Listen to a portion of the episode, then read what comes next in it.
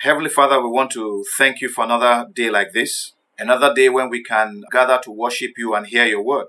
We pray that today you will open our eyes and understanding so that we can receive wisdom and counsel from you, and so that we can understand why we come to have our meeting with you. Thank you, everlasting Father. In Jesus' name we have prayed. Amen. We will be looking at Luke chapter 5, just one verse, verse 17. Now it happened on a certain day, as he was teaching, that there were Pharisees and teachers of the law sitting by, who had come out of every town of Galilee, Judea, and Jerusalem, and the power of the Lord was present to heal them. When we spoke last week, we discussed the issue of Jesus being in the house and strange things or miracles happening. For some reason, it escaped our mind why Jesus was actually in the house. So today I want to talk about why Jesus is in your life. Or put differently, why would Jesus want to speak to you? When we go to a church meeting, we go there because we expect a miracle, or we are there because we want to be healed, or sometimes we are there because we want to receive something from the church. These things are not bad in themselves, but it is not the reason why Jesus comes into our lives. So we want to look at why Jesus comes into our lives. One of the reasons why Jesus comes into our lives is so that we can live as God wants us to live. And as a result, we can now be with Him in heaven at the end of our stay here on the earth. Another reason is so that we can be equipped to serve God as God wants to be served.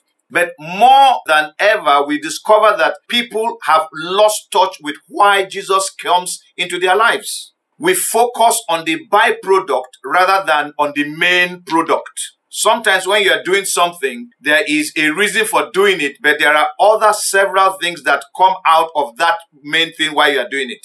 But human nature always looks out for the byproduct rather than the main purpose. In this particular case, the Bible starts by telling us that Jesus was in that place to teach. But as he was teaching, the power of God was also present to heal. And then, as usual, we focused more on the healing, the miracles, the man who began to walk, and so on and so forth. And then we forgot the real reason why Jesus was there was to teach. Whenever Jesus went to a place, he went there to teach. Miracles and healings were just a byproduct. When we talk of teaching, we are speaking about explaining or opening up the scriptures for us to understand. We're speaking of giving instructions so that we can benefit from the scriptures. But then during those times of teachings, miracles happen. Unfortunately, people forget about the purpose of the teaching and focus on the miracles. But the miracles are there because of the teachings. Very briefly, let me tell us why miracles occur. Miracles occur to show the power of God. Miracles also occur to prove that Jesus is God. If you look at the full scripture in Luke 5 17 to 26, the people were asking, Why is Jesus blaspheming? Who can forgive sin but God? And so, to prove that he is God, he healed that man. Miracles also come to give proof to a ministry. Miracles are also there to aid preaching or teaching. So that as someone is teaching about the power of God and a miracle happens, it gives proof to the fact that indeed the word of God can heal. As a result, miracles help to build the faith of people who are around. And miracles also bring God's blessings on people. But if all you go to a church meeting for is to receive miracles, then you have missed the real purpose of miracles. A miracle tells us that what Jesus is teaching is the truth. But if you go to a place only to receive miracles and then you abandon the teaching, then you have missed the purpose for which Jesus came to that place. For example, after Jesus had fed 5,000 men with bread and fish, the following day some of the people came looking for more food. But Jesus warned them not to seek for food, but to seek for something of eternal value. They did not realize that Jesus fed them because it was getting late and he did not want them to go all over the place looking for food. They missed out the purpose that he fed them so that they can eat and then sit down and listen to his teachings. Many of us go to church meetings and forget that the real reason why we are in those church meetings is to hear the teachings of God. At another time, Jesus' disciples went and demons were subject to them and they returned rejoicing. But Jesus warned them not to rejoice because demons are subject to them, but because their names were written in the book of life. In other words, don't get excited because you got a miracle or because you were healed. Get excited because your name is written in the book of life in heaven. You can get a miracle and still not get to heaven. For example, a woman went to Jesus and wanted him to heal her daughter. And after her daughter was healed, the woman went home. She got the healing, but did not get salvation. At another time, Jesus opened the eyes of blind Bartimaeus. And then the Bible tells us that after that, blind Bartimaeus followed Jesus in the way. For blind Bartimaeus, he benefited from a miracle and also benefited from his life being transformed through the teachings of Jesus. So it is important that we do not miss the reason why we come to a church meeting. The reason why we're in a church meeting is so that we can be taught the word of God. The teaching of the word of God helps us to know what God wants of us. It teaches us how we should live before God. We also learn what we must do to enter into heaven. So if you go to a church meeting and all you want from that church meeting is a miracle, a healing, or food, you have missed the real reason for your being in that meeting. When you come to Jesus Christ and Jesus comes into your life, you become a new creation. From that day onwards, your life changes. The new life in Christ is different. And so you have to now be taught how to live that life. That is why we go to church meetings so that we can be taught how to live the Christian life. Because the Christian life is completely different from the way we have been living before. For example, the Christian life does not permit you to tell lies. The Christian life does not permit you to steal. The Christian life does not permit you to kill. The Christian life does not permit you to hate somebody. The Christian life does not permit you to marry two wives. The Christian life does not permit you to have sexual relations when you are not married.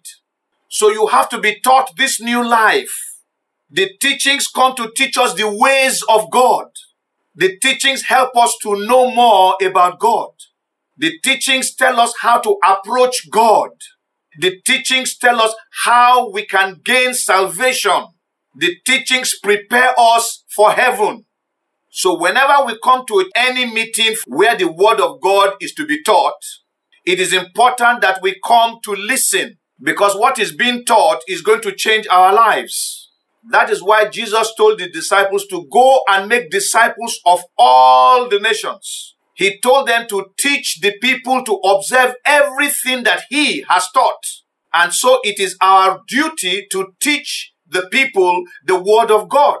But God also recognizes that we have difficulties and problems. And so in the course of these teachings, he deals with those issues. But what is uppermost in God's heart is that you will come to be with him in heaven when you leave the earth. So I want us all to make up our minds that beginning from today, we will be seekers of God's salvation. If miracles come, glory be to God. If we don't get miracles, glory be to God. If we have food, glory be to God. If we don't have food, glory be to God. Jesus Christ said, Seek first the kingdom of God and his righteousness, and all these things shall be added to you. The Bible tells us that it is God's pleasure to give us the kingdom. So we should stop running after things like other people are chasing after. Instead, we should chase after God.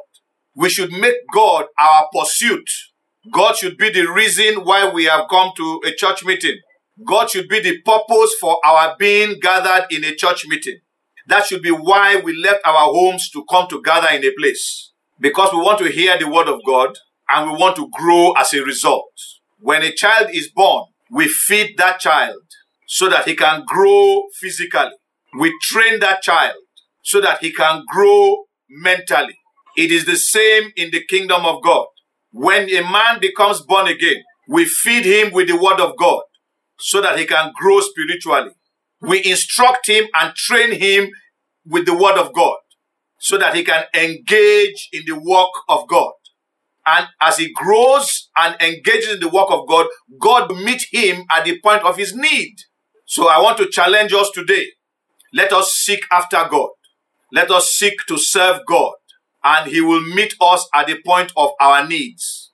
God knows your needs and he will meet every single one of them at the appropriate time. Let us pray. Heavenly Father, I want to thank you for your word today. Help us, Lord, to henceforth come seeking for you rather than seeking for things.